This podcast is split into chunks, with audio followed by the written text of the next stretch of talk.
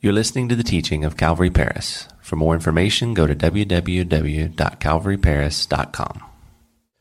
1 Corinthians chapter 6. Praise the Lord for worship. That was such an awesome time in His presence. We're going to continue worshiping with our minds and our hearts as we study His Word. 1 Corinthians chapter 6, verse 12, and we will read through 20. And the Word of God says to us this morning All things are lawful for me, but all things are not helpful. All things are lawful for me, but I will not be brought under the power of any. Foods for the stomach and, stom- and the stomach for foods, but God will destroy both it and them. Now the body is not for sexual immorality, but for the Lord, and the Lord for the body. And God raised both and God both raised up the Lord and will also raise us up by his power. Do you not know that your bodies are members of Christ? Shall I then take the members of Christ and make them members of a harlot? Certainly not. Or do you not know that he who is joined to a harlot is one body with her? For the two, he says, shall become one flesh. But he who is joined to the Lord is one spirit with him. Flee sexual immorality. Every sin that a man does is outside the body, but he who commits sexual immorality sins against his own body. Or do you not know that your body is the temple of the Holy Spirit, who is in you, whom you have from God, and you are not your own? For you were bought at a price, therefore glorify God in your body and with your spirit, which are God's. Let's pray. Dear Heavenly Father, as we come before you once again to talk about sexual immorality, Lord, we know that you have a message for your church. And Lord, we know that one day you desire to come and, and receive to yourself a pure bride. And Lord, you have provided your holy word to us as a church, Lord, that we might be sanctified and washed and renewed in our minds, Lord. Lord, that we might be given that opportunity to be convicted and to come clean and to find uh, or to confess sin and to repent and turn away, Lord, and to do those things which you desire that we would do. Lord, we thank you for your grace and mercy this morning as well, new every day. And we just ask and pray today, Lord Jesus, that your Holy Spirit would teach us and be with us, and that you would, uh, Lord, accomplish your purposes through the Word of God. In Jesus' name we pray. Amen. You can be seated. Well, if you missed a week or two thinking, man, I just want to get through this section, guess what? You didn't make it long enough. You got to skip three, four weeks. You know, I'm a slow teacher. So we're still in this section, guys, but it's okay. The Lord has got a plan. I know He does. And the Word of God is so powerful and is so good, it never returns empty whatever we talk about here in the Word of God, it's, it's good for us. And it's good for us to hear it, and it's good for us to be reminded of these things. Well, the theme that Paul is getting across to us today is that we're to honor God with our bodies. Our bodies have meaning in the eternal scheme of things, in the eternal plan of God. Your physical body, yes, that body that God has given to you, He has plans for that body. And so, knowing that, Paul is teaching us that, hey, in all things we're to honor him with our bodies, and especially as it refers to sexual immorality and our human sexuality. Now, as about a, of about a decade ago in the United States, there were about three tanning salons to every Starbucks coffee house. There might be more than that here in Paris. I'm not sure, but I haven't counted all of them. But it is estimated that around 2.3 million teenagers enter those salons per year, which of course has made the tanning uh, business about $5 billion a year industry. Now, at the same time, there's an alarming statistic that has grown alongside of that, and that is that one of the worst kinds of skin cancer, melanoma, now shows up, eh, eh, eh, or since 1975, has now doubled in women between the ages of 15 to 29 that are living in the United States. What is the motive behind all of this tanning? Well, according to one teenage girl who was interviewed by Time magazine, she stated this. She said, All girls who are really tanned all throughout the year, they're the popular girls. And guys are always complimenting girls on their tans. Another girl who visits her tanning salon several times a week said this It may make my skin wrinkle a little bit earlier, but I'm going to look good while I can.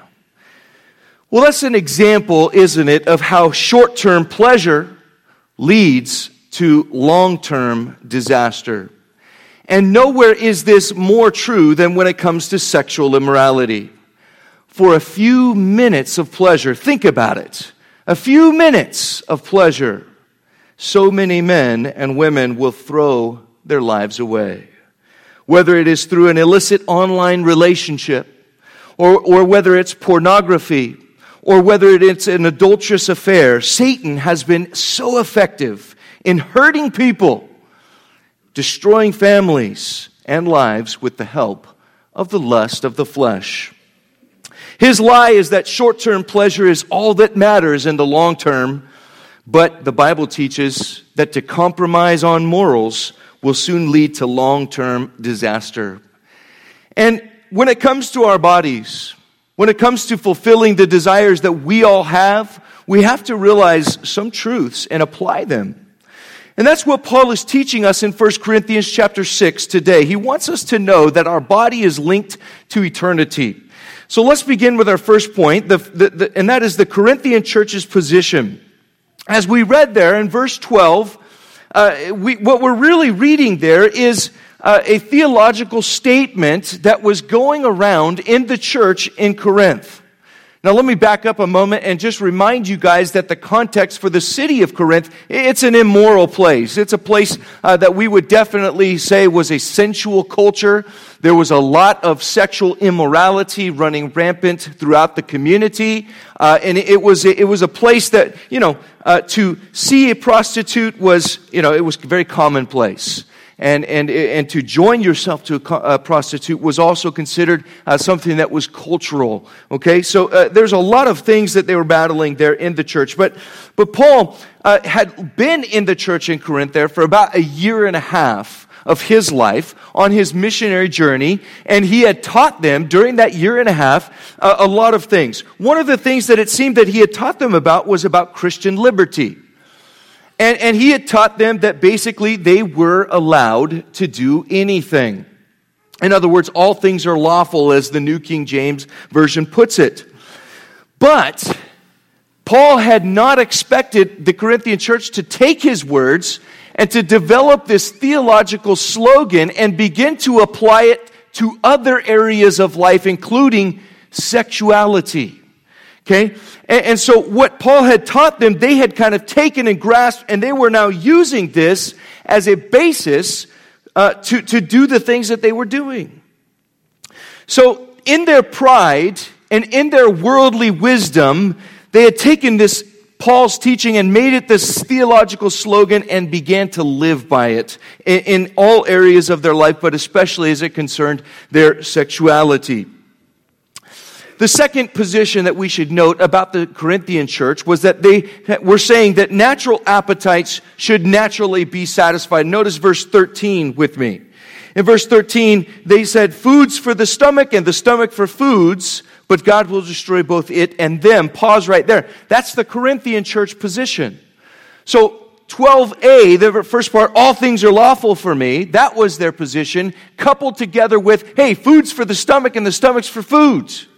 And so they were using this idea, these ideas, and that's what they were basing their argument for uh, sexuality on. They said, hey, the stomach is for food, the food for stomach. Therefore, it follows that the body is for sex, and sex is for the body. Now, you might not have expected this today, but you're going to get a little bit of a literature lesson alongside of your Bible study. Paul is using a figure of speech in these verses. From verses 12 to the end of the chapter, he uses this figure of speech three times. And that's why I want to teach it to you today because it's very pertinent to how Paul is teaching these principles. He's using a figure of speech that uh, was very uh, common and, and in his writing style was also common in Hebrew and Greek cultures, and it was called a chiasmus, a chiasmus. Very commonly used. Again, if you've been studying with us on the Old Testament on Wednesday nights, we come across chiasmus all the time. But what is a chiasmus? Well, it's a figure of speech in which two or more phrases are presented to the reader or the hearer and then presented again in reverse order in order to make a larger point. And people diagram a chiasmus with the clauses labeled in the form of A to B and then B to A. So that is uh, not that group ABBA, but uh, it's the chiasmus, okay? We're thinking chiasmus here. Point A is to B as B is to A. And the emphasis there being so that he can teach a point. So, for example, let me, let me outline that for you. The chiasmus number one, it would be food for the stomach and the stomach for food. Food would be A, the stomach would be B. So you see the pattern A to B and then B to A. And then Paul wraps that up and he says, But God will destroy both the one, the stomach, referring to the stomach, and the other, food. So, the Corinthian position, in summary, is they were saying, hey, since God will one day eliminate the flesh and its desires, why not treat sex like food? And, when, and indulge with the prostitutes whenever it's convenient. So now we come to point number two on our outlines, if you're following along, and that is that the Apostle Paul's counter argument. What does Paul have to say about these theological slogans that these prideful Corinthians were throwing around and using as an excuse? Well, Paul's argument in, in, in 12b is that yes, but not all things edify. If you look at verse 12 again, he says, All things are lawful for me, but all things are not helpful. And then he says, All things are lawful for me, yes, but I will not be brought under the power of any. So, in other words, Paul is, is, is giving us a word here about Christian liberty. He's clarifying it. He's saying, yes, you have Christian liberty. He's not denying that fact. But, he says, it was never intended to be used for sex. It was never intended to be used as an excuse to practice sexual immorality or sex outside of marriage. We've talked about sexual immorality several times throughout the last weeks. The Greek word is porneia. We might say that in our culture today, instead of visiting the prostitutes, we might plug pornography into that, okay? Pornography is what is run rampant in our society and culture today. Visiting a pornography site would be like visiting a prostitute, sort of, in, in the same context there in Corinth. But Paul is saying, listen, so all things are edifying. Yes, for the Christian, we have liberty in Christ. Jesus Christ has truly set us free from sin and from death. But not everything is going to edify. What does he mean by that? Well, he's teaching us that Christian liberty is never to be used as a selfish, in a selfish way, to put yourself above somebody else. Christian liberty was never meant to be something that you claimed your rights and then clung to them, even at the expense of hurting somebody else. So, Christian liberty was meant to be uh, something that set the church free, really, to edify others.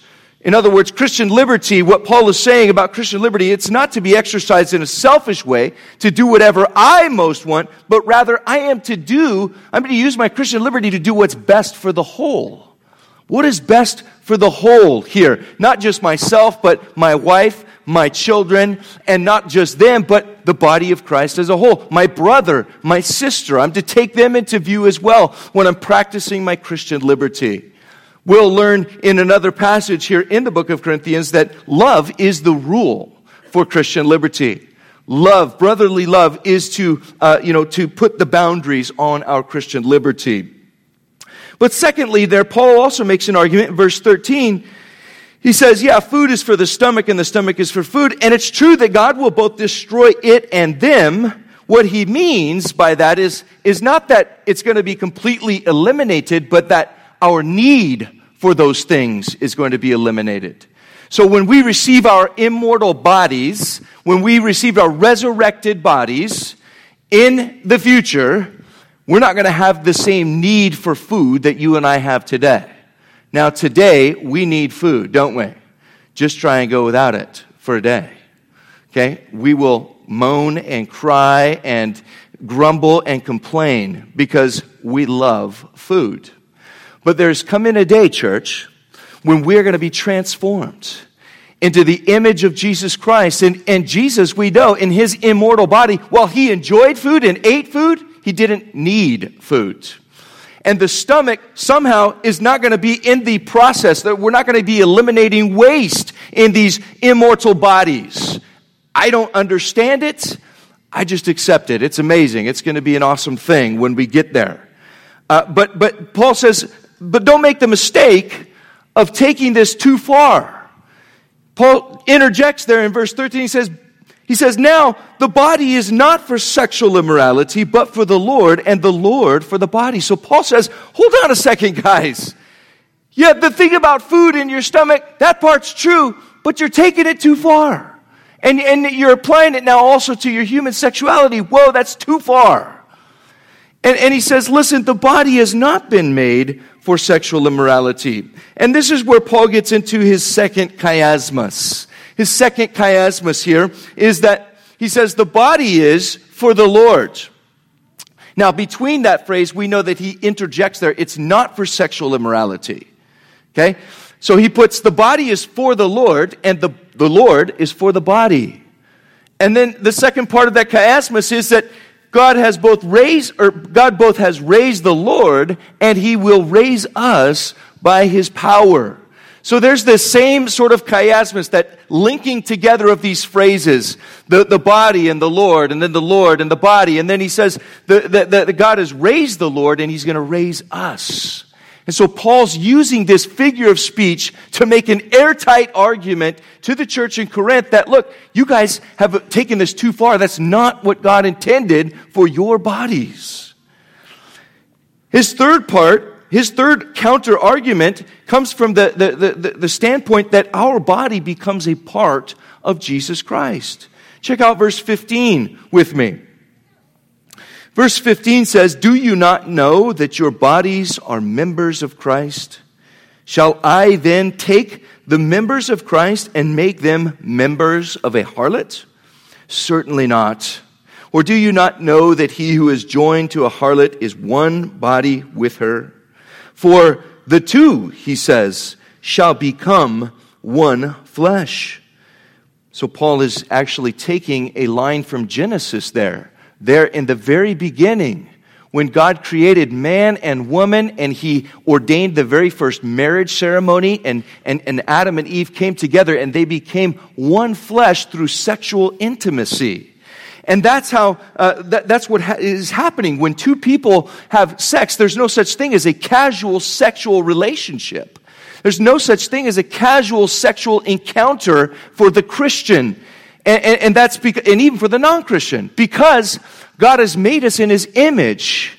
And, and when we come together and share that sexual intimacy, Paul is saying, look, you actually, you give a piece of yourself away to that person. And they give a piece of themselves to you, and you actually become one flesh emotionally, well, physically, emotionally, and spiritually in that moment. And so that's why it's so uh, heavy. And he's teaching here. And then in verse 17, he says, But he who is joined to the Lord is one spirit with him. So in, in these verses, Paul is giving us the third chiasmus. The third chiasmus in his teaching to us today. And that is that he's saying their bodies are members of Christ's bodies. That's the first part, A. Therefore, they may not be members of a prostitutes. That's B joined to a prostitute, there's the B again, they, come, they become one body with her, and joined to Christ, they become one spirit with him. So Paul, again, using that figure of speech, the chiasmus, to build an airtight argument, to show the relationship, and to teach the Corinthian church that their body has become one with Christ. Therefore, it's impossible for them to be uniting themselves to prostitutes. It doesn't add up. It's not compatible. It should be. It should not happen. Through the resurrection of Jesus Christ, church, we are linked in a very real way to the Lord. Just as his body has been changed, guess what? We too are to expect the same thing. We're, we're to expect, we're, we're to understand that our body, this physical body that we've been given, hey, it's coming with us in a certain sense.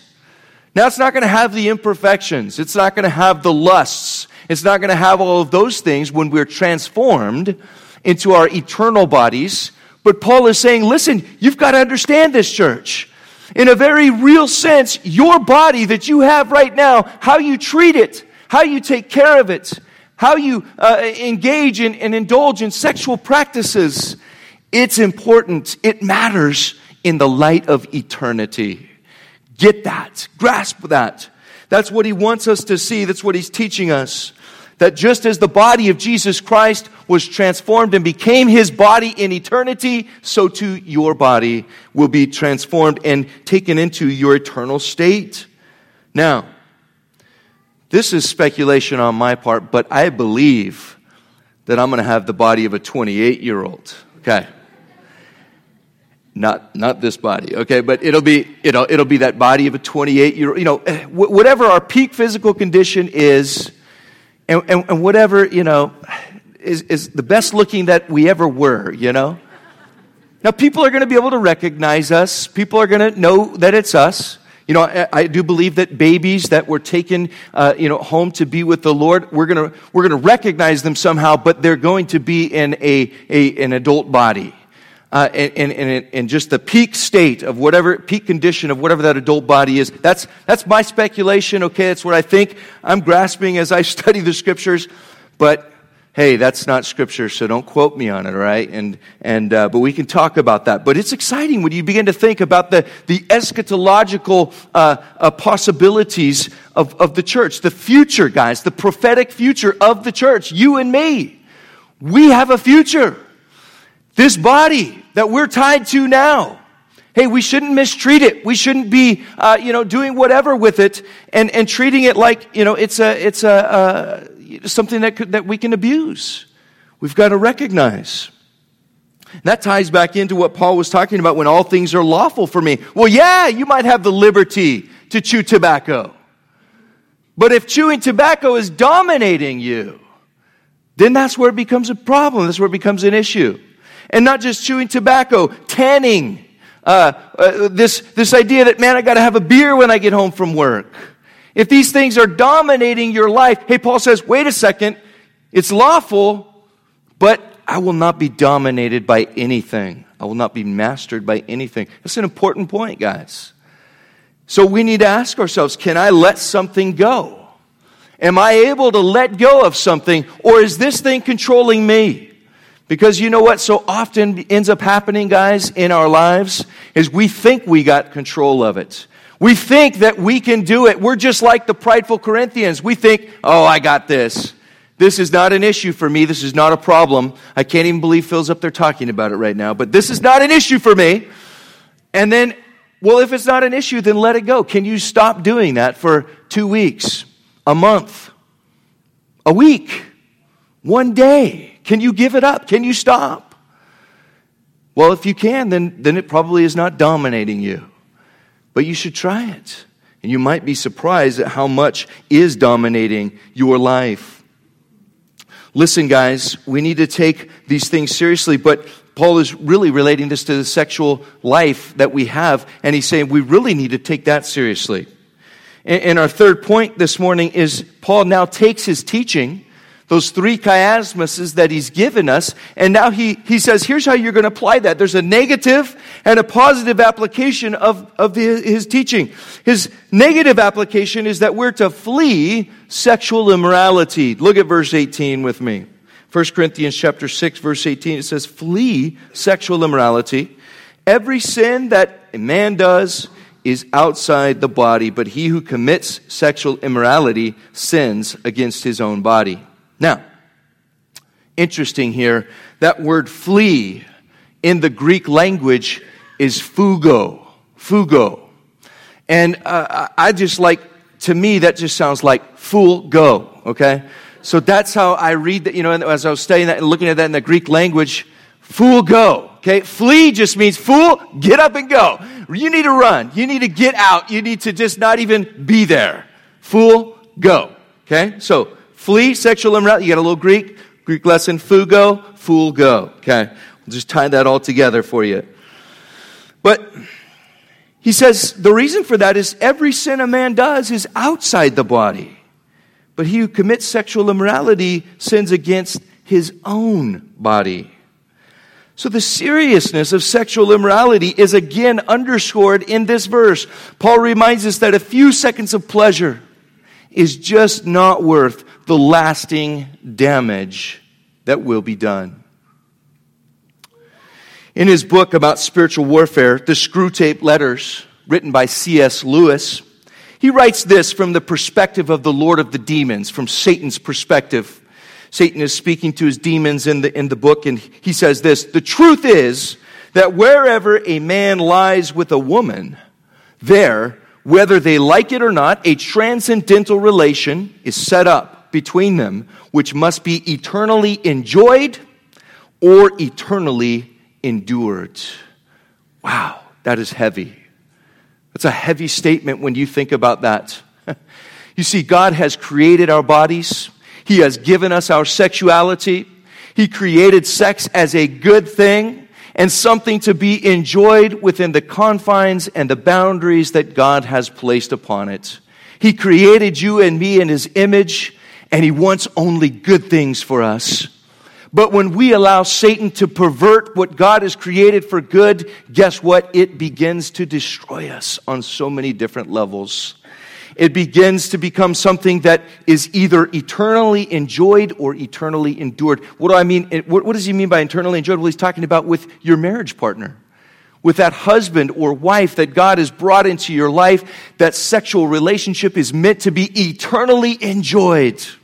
The Bible says in Hebrews chapter 13 that the marriage bed is holy. It's a good thing. And it's to be wonderfully exercised and practiced within that marriage. But then outside of those boundaries, outside of that marriage relationship, it becomes something that is eternally endured in the sense that it stays with you. And, and, we, we know that that is certainly true. Those images, those memories, those moments that scar and, and create baggage and cause problems in our present relationships. Sin against one's own body is seen in the physical realm through unplanned pregnancies and STDs. We all know the problems that are related to those things. When we practice sex with multiple partners, there's a very real danger of these things. Not to mention the violation of conscience. And that's where we get into the spiritual realm. You see, when we practice the sexual immorality outside of marriage, when, when we practice sex outside of marriage, we begin hurting the Lord. We hurt the Lord. Think about that for a moment today. You know, so often in our relationship with God, we're so concerned with how we're doing, right? We're so concerned about us. And the focus is all on us. And are we blessed? And do we feel good? But think about this how does God feel when we turn our backs on Him and unite ourselves? We take what He's, that relationship He's given us, and we actually allow ourselves, we, we, we deny Him as Lord, and we place a prostitute as the Lord of our lives. Or we place a illicit relationship as Lord over our lives. Men, I'm going to say this this morning because I think this is something that, that can really help us to understand. When you or I view pornographic images, we're worshiping the enemy.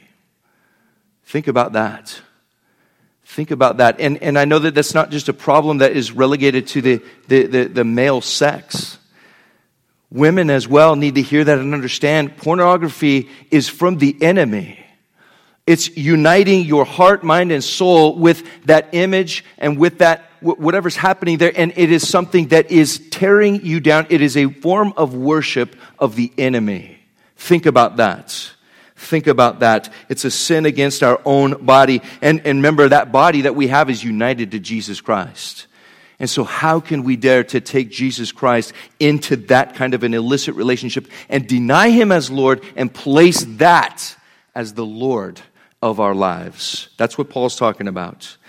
Perhaps there's no scripture that's clearer about the physical and spiritual effects of sexual immorality than Psalm chapter 32. Would you turn to Psalm chapter 32 in your Bible this morning?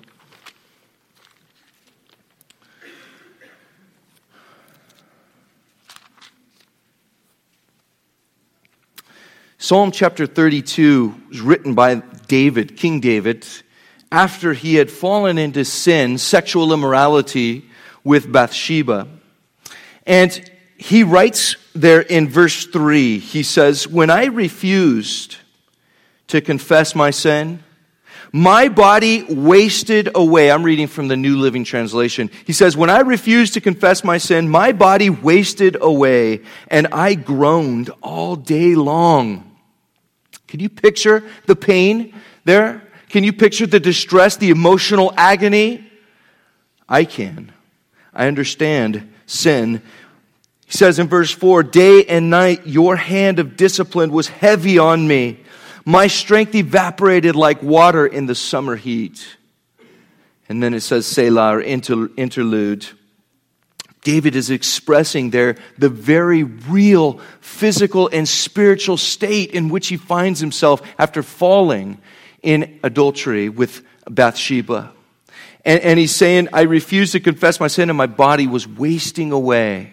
He says, I was groaning all day long, and, and, and it came from that, that knowledge that he had sinned against him, his Lord, and sinned against his brother. It says, Day and night your hand of discipline was heavy on me. Have you ever experienced the discipline of the Lord?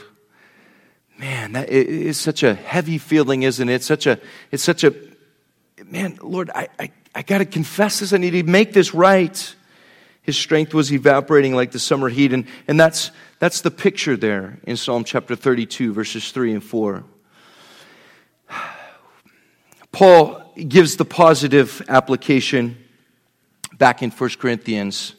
Uh, so keep your finger in Psalm 32 because we're going to come back to there at the end of our study. But he says in 1 Corinthians chapter 6, verse 19 and 20, he says, Or do you not know that your body is the temple of the Holy Spirit who is in you, whom you have from God, and you are not your own? For you were bought at a price. Therefore, glorify God in your body and in your spirit, which are God's. So there's the positive application. We're to flee one thing. But ever and always, as it is in Christianity, guys, what we put off, hey, we're not to just leave that empty. We're to occupy our attention and our focus and our energy in putting on something that God has for us.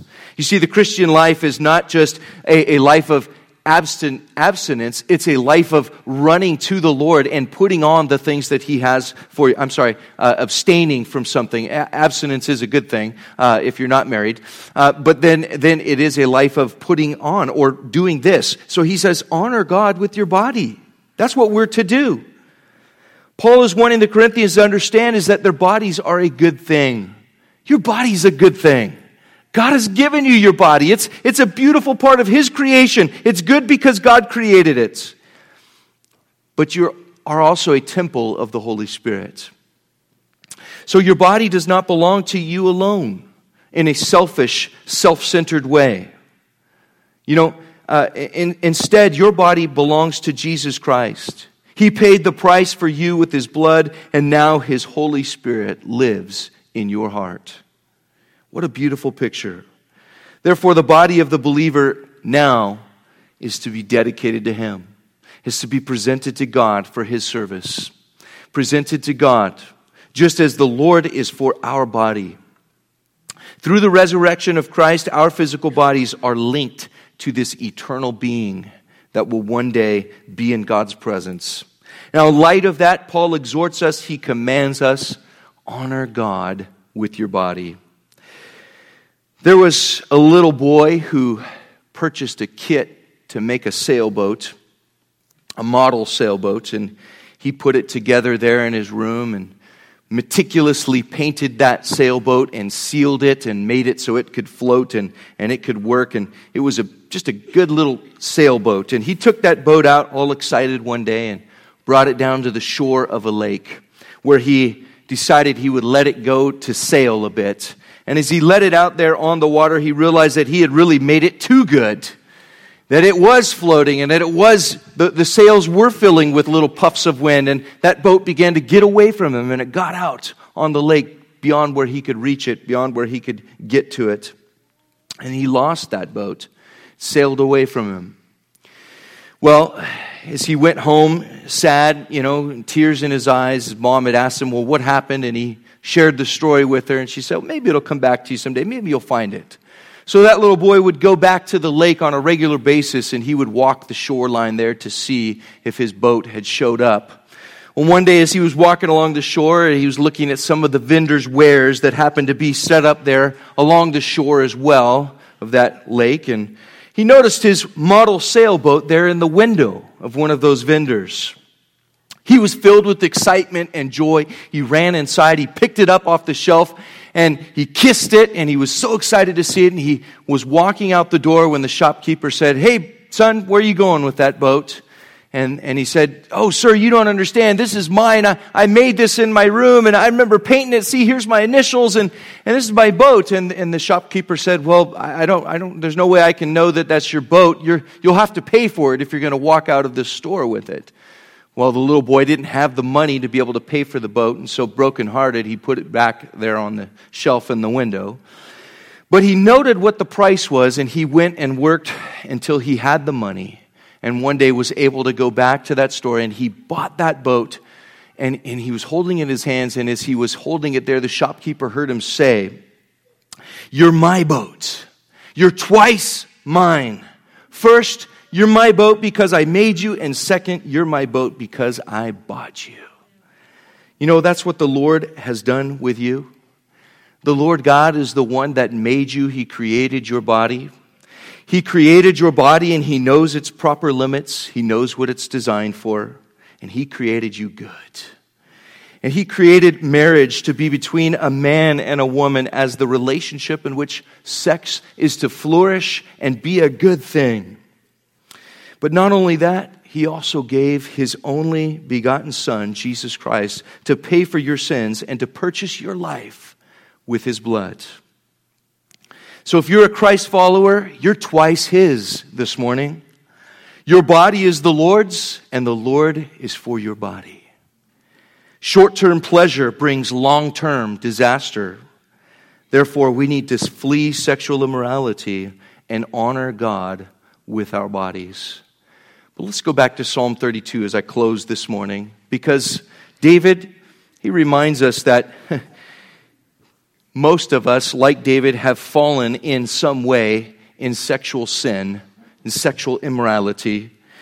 But I want to read the whole psalm to you because it's so insightful. He says, Blessed is he whose transgression is forgiven, whose sin is covered. Blessed is the man to whom the Lord does not impute iniquity and in whose heart and whose spirit there is no deceit. When I kept silent, my bones grew old through my groaning all the day long. For day and night your hand was heavy upon me. My vitality was turned into the drought of summer. I acknowledged my sin to you, and my iniquity I have not hidden. I said, I will confess my transgressions to the Lord, and you forgave the iniquity of my sin. Praise the Lord for that verse right there. Amen. You see, the wonderful thing about Jesus Christ is that we're twice his. He shed his blood to cleanse us and to forgive us from unrighteousness and from sin.